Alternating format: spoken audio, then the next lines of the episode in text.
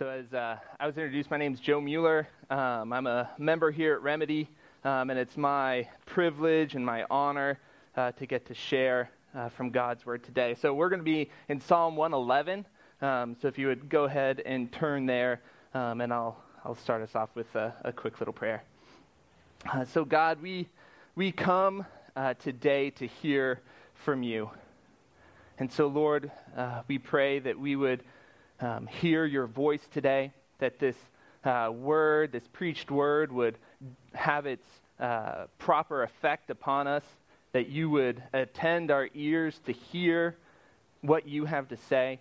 I pray for myself, Lord, that you would uh, guide me and tell me uh, the things that I am to say, and that you would keep the hearers from hearing things that I missay, um, and that you would get honor and glory uh, by what transpires now.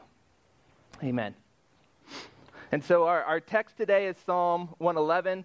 Um, let's go ahead and read it. If you would stand to just honor the reading of God's word. Praise the Lord. I will give thanks to the Lord with my whole heart in the company of the upright in the congregation. Great are the works of the Lord, studied by all who delight in them. Full of splendor and majesty is his work, and his righteousness endures forever. He has caused his wondrous deeds to be remembered. The Lord is gracious and merciful. He provides food for those who fear him, and he remembers his covenant forever. He has shown his people the power of his works in giving them the inheritance of the nations. The works of his hands are faithful and just. All his precepts are trustworthy. They are established forever and ever to be, to be performed with faithfulness and uprightness. He sent redemption to his people. He has commanded his covenant forever. Holy and awesome is his name. The fear of the Lord is the beginning of wisdom. All those who practice it have a good understanding. His praise endures forever. Amen go ahead and have a seat. So, uh, most of your versions, if you uh, pay attention to the little notes there, it's going to have a footnote. And the, the, footnote is very important in this uh, context, in this psalm. So, just as a side note, sometimes check the notes in your Bible. The, the notes that's going to be in most of your Bible is going to identify the psalm as an acrostic. Um, and in the, the ESV, it says uh, each line begins with a successive letter of the Hebrew alphabet. And this is, believe it or not, important for us all to see with this psalm. And it's important because that very first line, praise the Lord, um, in, in the Hebrew, it's the word hallelujah, which should be familiar to us as Christians because we say hallelujah often. And it's, it's this admonition to praise the Lord. And why this is important is hallelujah does not begin with the letter A. It begins with the letter H, which is like fourth or fifth or sixth in the Hebrew alphabet, right? So this is important because he wrote an acrostic poem. It's supposed to begin with the letter A, but it doesn't. It begins with the letter H. And and so this is important because the author of the psalm, he breaks his own convention before he's even able to begin his poem. He, he sets out in his heart to write this poem. I'm going to make it all beautiful. It's going to have this form and this structure, and it's going to be amazing because I'm going to worship my God Most High with my psalm. And he breaks his own convention before he's even begun. He can't help himself with praise. This is puzzling. Like, why would you write an acrostic poem and then break your own plan even before you've begun your poem? That's strange, right? It's like, uh, it would be like writing a sonnet and the first line is not in iambic pentameter if you're into Shakespeare, right? Uh, so, but, but he does this, and he, he does this, and I don't know why, but here, here is my thought. Here is my thought. My thought is that the content of his psalm, the stuff that he is thinking about writing, what he is going to say is like a fire burning in his belly. It's like Jeremiah 20, verse 9. He has a fire, a burning fire shut up in his bones, and he is so weary of holding it in, he simply cannot. And before he even starts, he has to cry out, Hallelujah! Because of what he has to say. And sometimes, sometimes I know I am, I am convicted of this, and was convicted of this is as I was reading this psalm and studying it to, to preach on it, is that I don't read this psalm and many passages of the Bible this way. I don't read it with the fire that the, that the author had when he penned it. I don't read it with the passion that, that gripped that person to write those words. I read it very normal. Praise the Lord. I will give thanks to the Lord with my whole heart in the company of the upright and the congregation. Great are the works of the Lord.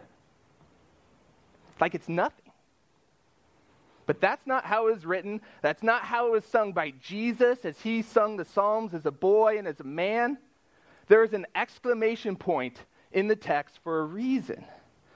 And it's there because the writer breaks convention in order to break into praise. He simply cannot help himself.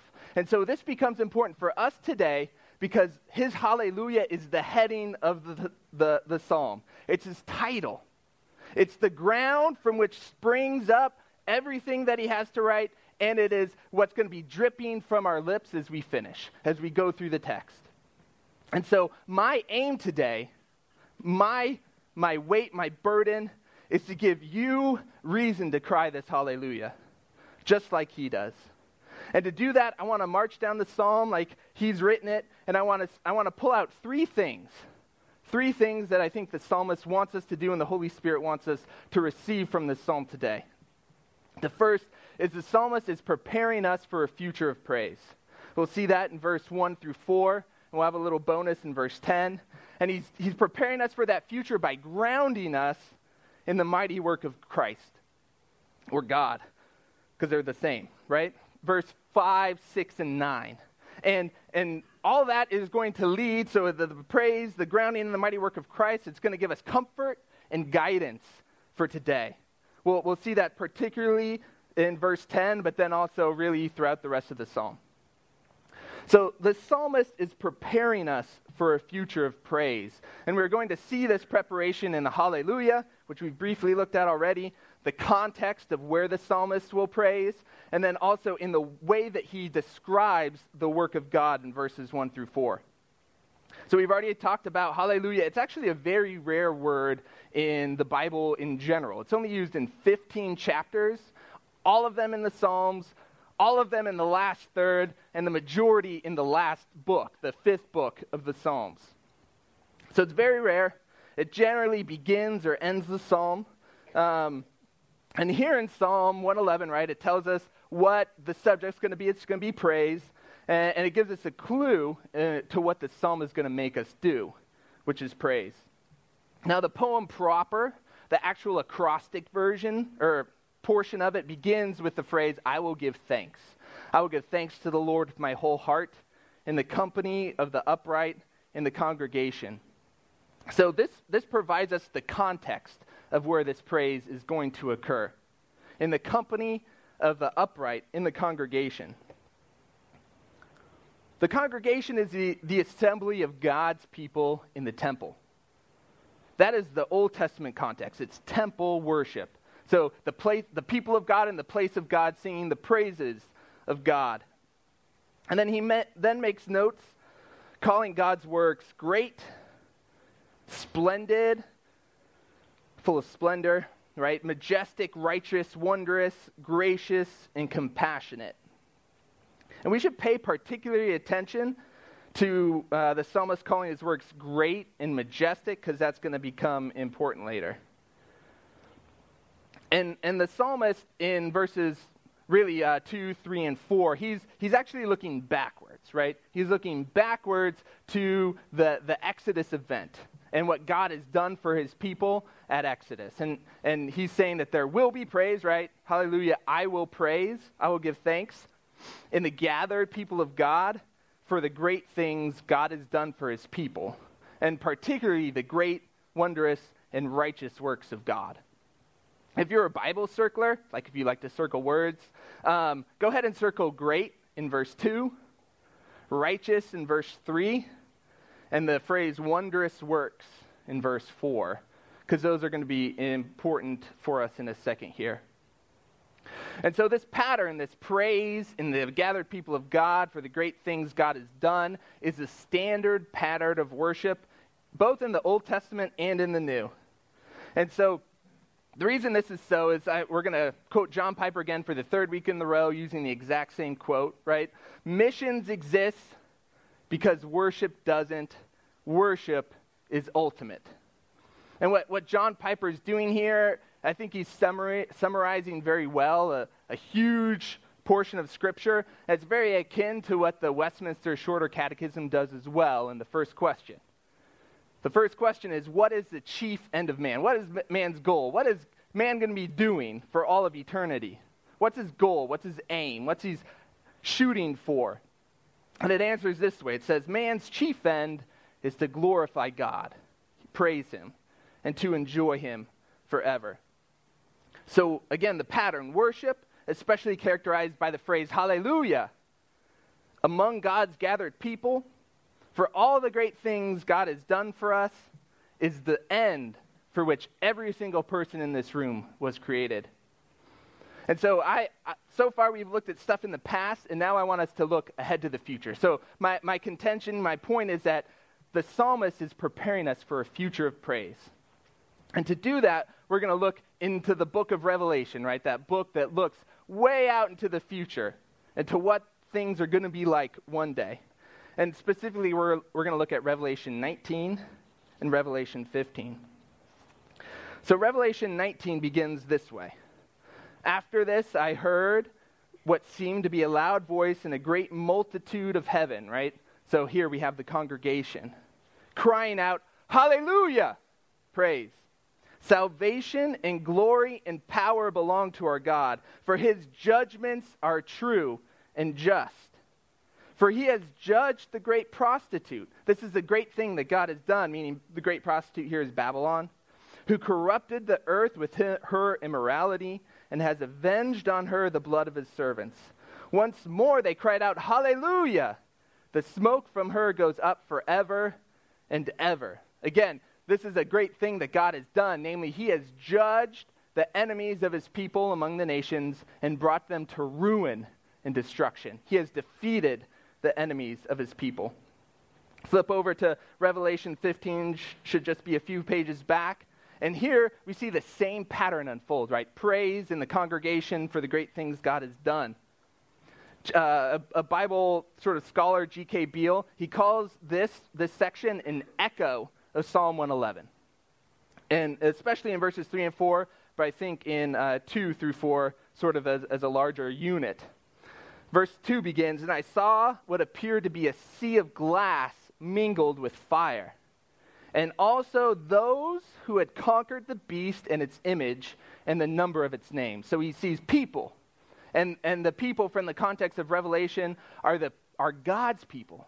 God's people, God's elect, God's chosen, those who trust in Jesus and call upon the name of the Lord to be saved. Now, this congregation is standing beside the sea of glass with harps of God in their hands. And they sing the song of Moses, the servant of God, and the song of the Lamb. And they say, Great and amazing are your deeds. So, here, here great and amazing, those are the echoes that we see from, from Psalm 111. Uh, the, the, the amazing and the wondrous works. So, great is uh, great in Psalm 111, and amazing is that wondrous works that we psalm that we circled. O Lord the Almighty, just right, just. That's again righteousness uh, from 111. And true are your ways, O King of the nations. Who will not fear, O Lord? If you remember, verse 10 ends with uh, the fear of the Lord is the beginning of wisdom, right? Um, from Psalm 111 um, and glorify your name, for you alone are holy. All nations will come and worship you, for your righteous acts have been revealed. Again, the great things God has done. So man is made to worship God in the congregation of his people for all the great things he has done. And so this is, this is extremely applicable, applicable, applicable, applicable for us today, right? Because what are we doing here? What are we doing here this Sunday morning? We are God's gathered people, worshiping God for the great things he has done. And so I would, I would encourage you to cherish this time together. There is no time like Sunday morning where God's people come together and we practice what we will do for all of eternity with God in heaven. And Jesus makes great promises over this time. He says, where, For where two or three are gathered in my name, there I am among them. We get to meet Jesus as we come to this time on Sunday morning.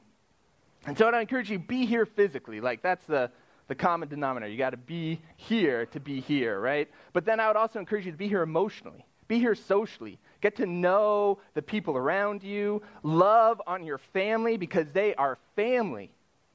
The, the, the, the waters of your baptismal font, the place where we're dunked, right? Because we're Baptists, that is thicker than any blood that exists in this world. We, we will be with each other forever.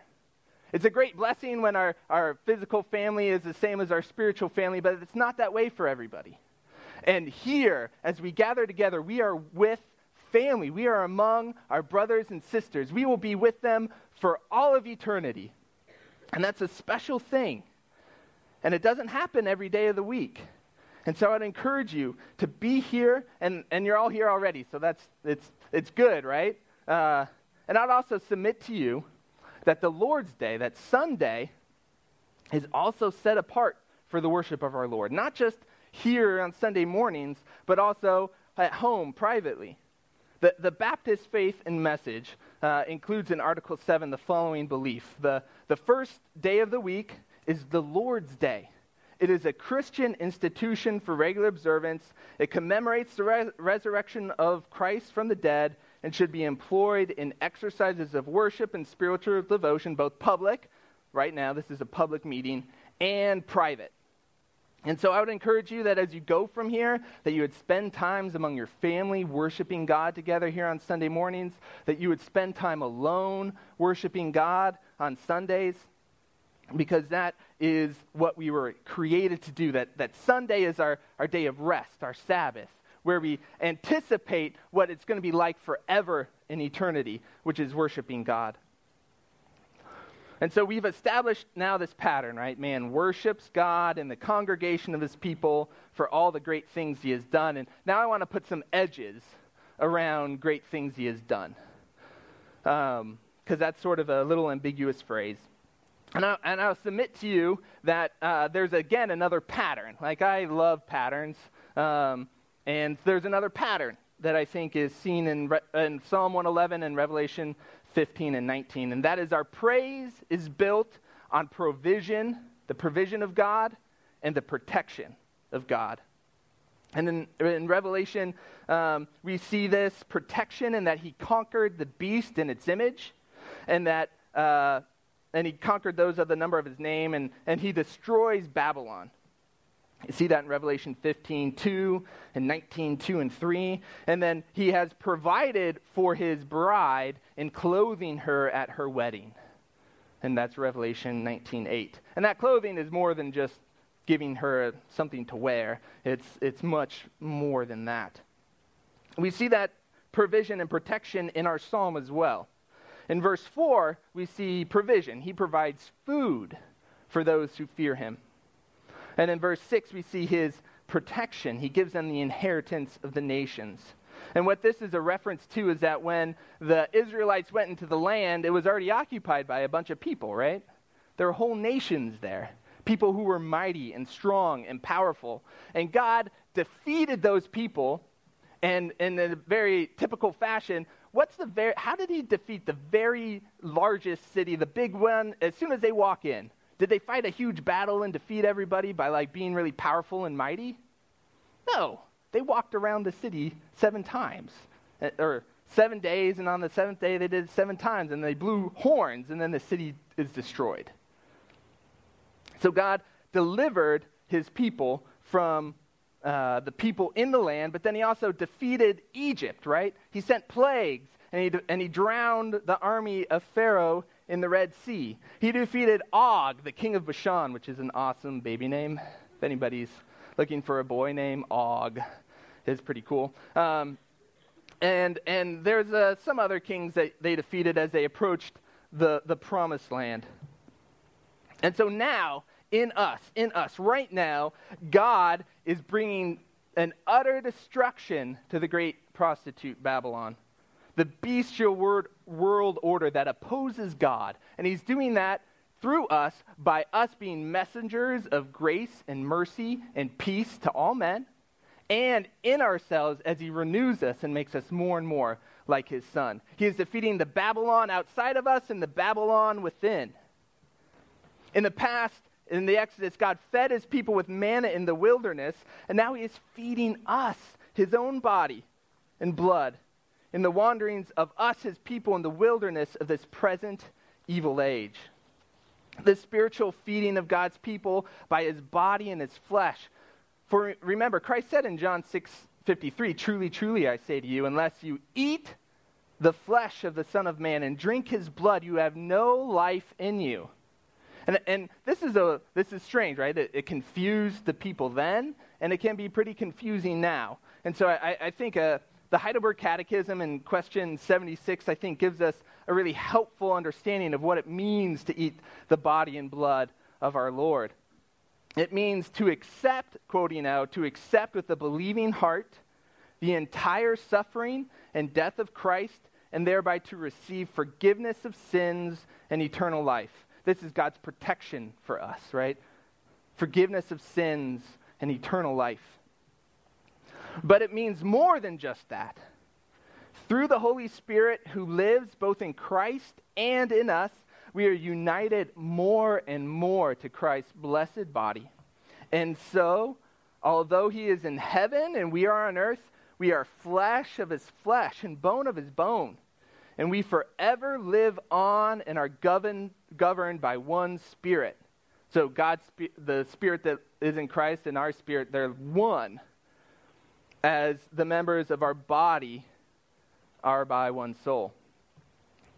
And so, uh, so God protects and He provides for His people. And the question that I would pose to you is why? Why does the great God of all of creation, who created everything, choose to protect and provide for anyone? And our text today tells us why. He provides food for those who fear him, verse 5. He remembers his covenant forever. Verse 9, he sent redemption to his people. He has commanded his covenant forever. God's covenant is why he does these things. God has made a covenant. And our psalm uses forever language to describe it, right? Because he remembers his covenant forever. He commanded his covenant forever. And this forever language in other places is associated with the Abrahamic covenant in Genesis 17 uh, specifically. So 17:7 says, "I will establish my covenant between me and you and your offspring after you throughout their generations for an everlasting covenant." So in it, another way of saying covenant forever, as we see it in our psalm, to be God to you and your offspring after you. But this forever language is not just associated with Abraham.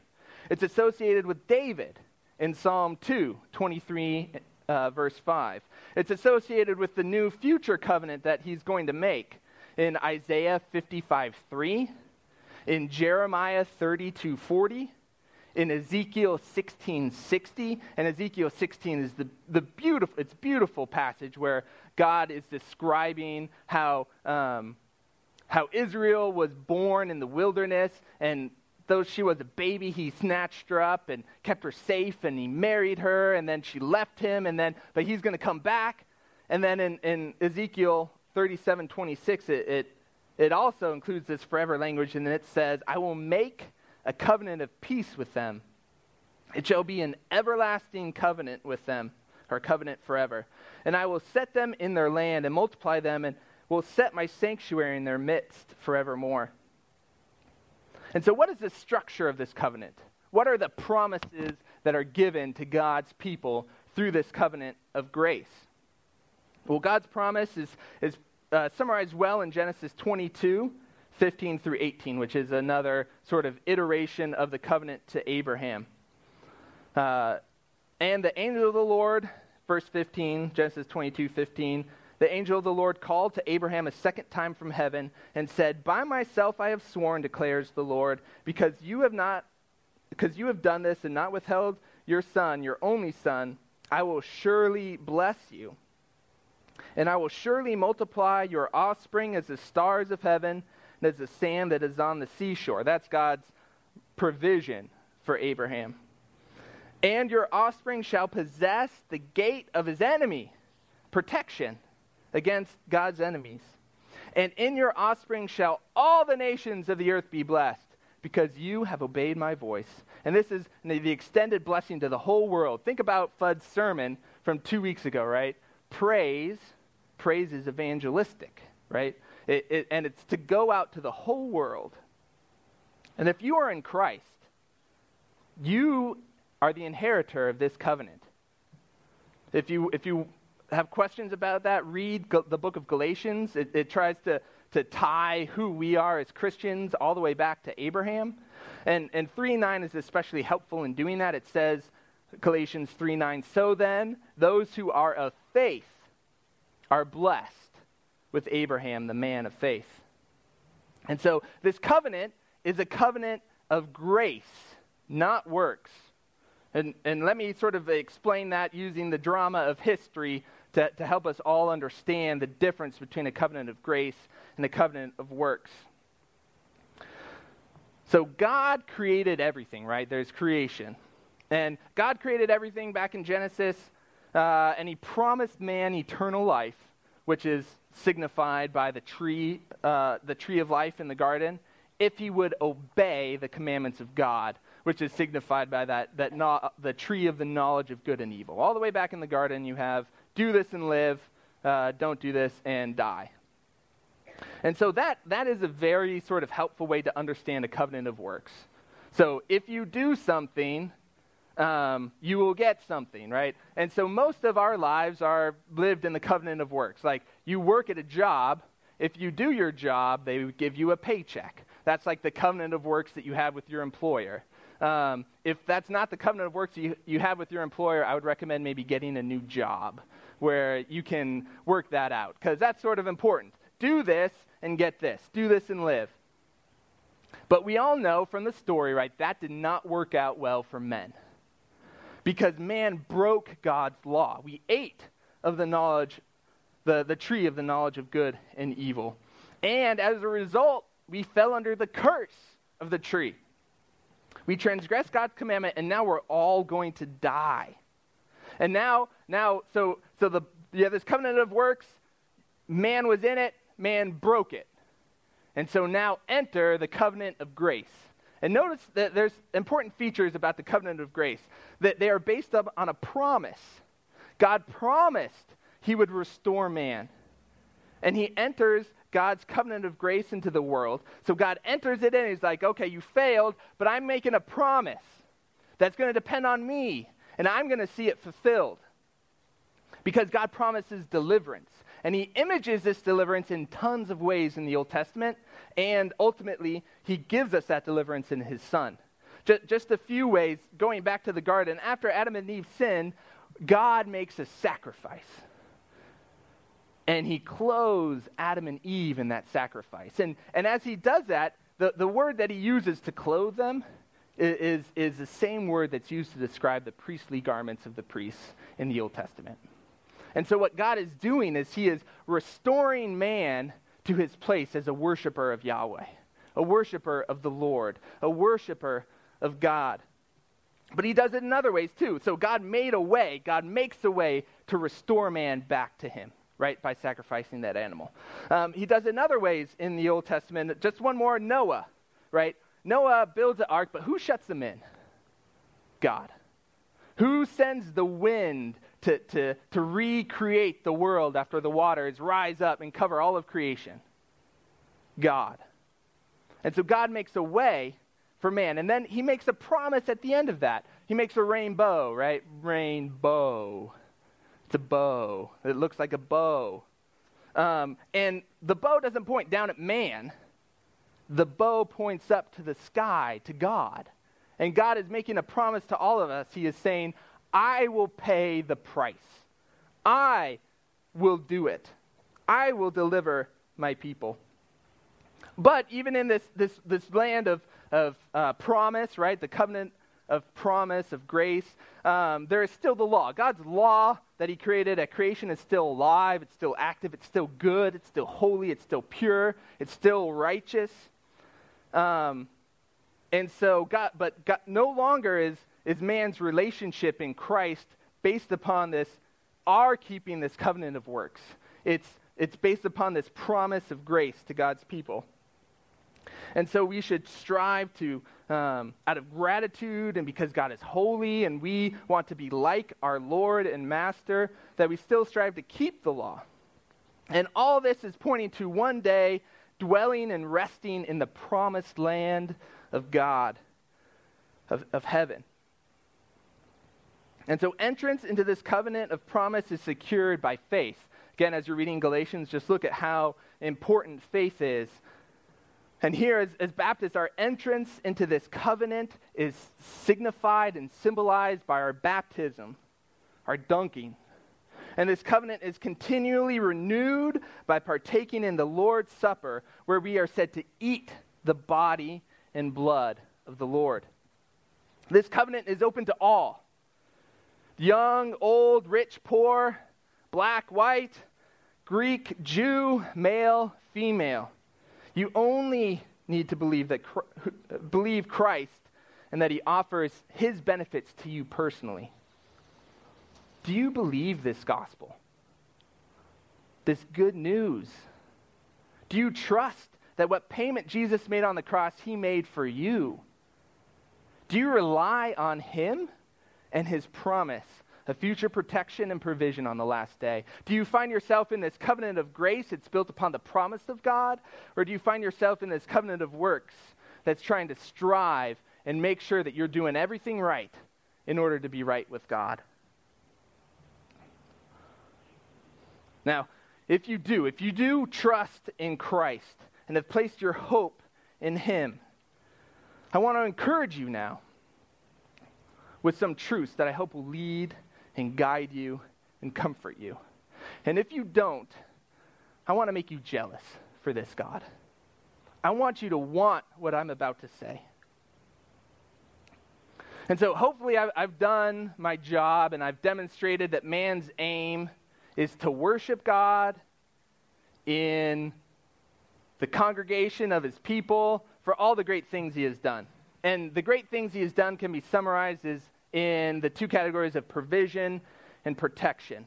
And if you need sort of a helpful way to think of that, just think of the Lord's Prayer, right? Our Father who art in heaven, hallowed be your name, like praise. Your kingdom come, your will be done on earth as it is in heaven, which is obedience. Uh, give us this day our daily bread, provision. Um, and then it, it has, uh, lead us not into temptation, but deliver us from the evil one, protection. So even Jesus sees this in the way that he teaches us to pray to our Lord and Savior Jesus Christ. Pray for protection, pray for provision. Come to me and worship me, hallow my name, make it holy, praise me.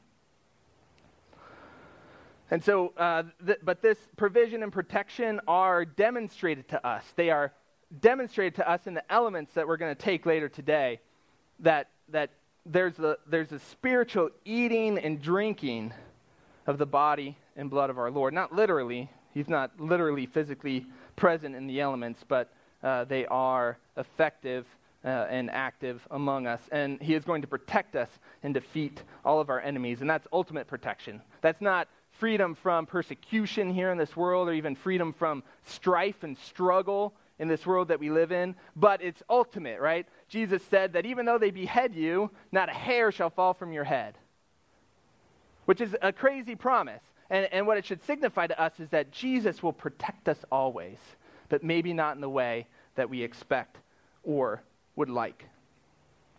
So, moving in, into our sort of last section here, where I want to bring comfort and guidance. The big idea for this section comes from verse 10. The fear of the Lord is the beginning of wisdom. A good understanding have all those who do his commandments. The fear of the Lord is a, a feature of Hebraic wisdom literature. It's, and it's kind of weird uh, to, to us. It doesn't seem like we should be fearing God, especially knowing what Christ has done on our behalf. But I think it basically means this that knowing the power and majesty and holiness of God should produce an emotion in fallen men. Because he is powerful and majestic and holy and righteous and mighty, and we are sinful and stained and fallen. And these qualities don't mix. They're like oil and water, right? Even though you shake them up soon enough, they're separated again. And the analogy I like to think of is a loaded gun, right? You can even like a loaded gun and have fun shooting it, but when that loaded gun gets pointed at you, either accidentally or on purpose, it's good to be afraid, right? It's good to be like, whoa, stop, stop, stop, stop, stop, stop, stop, right? And, and that is a little bit what it's like. As sinners, the power of God is aimed at us to vindicate his justice by our destruction. And the smoke goes from her, the smoke from her goes up forever and ever. The Revelation 19. And so the fear of the Lord recognizes this. God's great power and holiness and righteousness and tries to align the person with God according to this knowledge. So, in the fear of the Lord, both a knowledge of God and a knowledge of ourselves, of men, is seen rightly. And so, do you know this God? Do you know who He is? His works are great, both in scope and in, in depth and, and they have to be studied to be understood. They are full of splendor and majesty. They cause feelings of amazement and shock and bewilderment among us. They are memorable. You won't forget God's works. His works are characterized by grace and mercy. He's compassionate. He feeds us richly. He keeps his covenant faithfully, remembering it in verse 6. He gives us an inheritance to live in, verse 6. His hands are faithful and just, verse 7. All his instruction is and can be trusted in every part and at every point, verse 7. His law never changes and epitomizes all that is good and right and beautiful, verse 8. And so here's, here's the part where uh, is good for us. God turns his amazing face toward you, not in judgment, but to call you into communion with himself. He saves us. Verse 9, he sends redemption to his people. He has commanded his covenant forever. Another Old Testament story that, that sort of illustrates this is the story of Lot in Genesis 19. God has appointed judgment on Sodom and Gomorrah, which is supposed to be for us a picture of, of the great destruction of Babylon. And he sends two angels who, uh, who are going to try to find five righteous people, and all they find is righteous Lot. And at night, wicked inhabitants of the city, they come and they try to take the two men and do wicked things. But God frustrates their wickedness, which is good and they are restrained. And then they tell Lot to go, that destruction is now coming upon the city. But Genesis 19:16 says, "But he lingered." Lot lingered. So the men seized him and his wife and his daughters by the hand, and the Lord being merciful to him, and they brought him out and set him outside the city, safe from destruction. So the men seized him. Lot, Lot must have been wondering, it, are, uh, what these people saying real? Is Sodom and Gomorrah really going to be destroyed? Am I going to lose all my stuff, all my precious livelihood, all my sheep and gold? He was torn by doubt. But God grabbed him by the hand and led him to safety. God set his heart to save Lot. And God sets his heart to save the people of his covenant, the people who trust in him. And though your heart may linger in the death of Babylon, both internally and externally, God will have compassion and mercy upon you and snatch you from the city of destruction and set you outside the city. The great city is going to burn. Babylon the prostitute is going to burn and the smoke from her will burn continually. So flee from Babylon, the Babylon inside and the Babylon outside. Turn from destruction to God of mercy and grace. Because one day, one day when you are looking back on life and you are in heaven, you will see that the hand of God has grabbed you from that city and plucked you from the fire and taken you outside the city you will see that and you will cry out, Hallelujah! Great and marvelous are your works. Just and true are your ways, O Lord. You are the King of the nations. Who, O great God, will not fear you? Who will not glorify your name? You alone, only you are holy, not me, you all nations will come and worship before you, for your righteous acts have been revealed. God is great.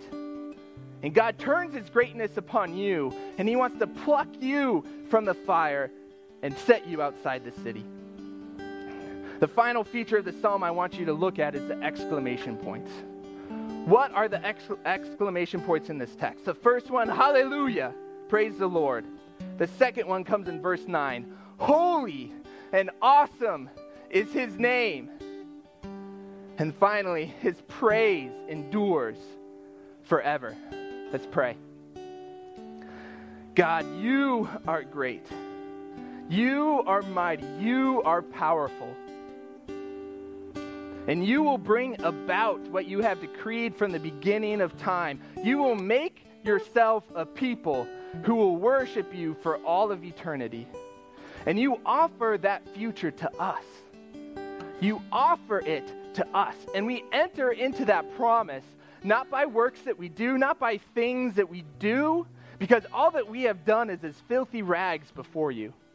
But you offer us Christ. You offer us hope and faith.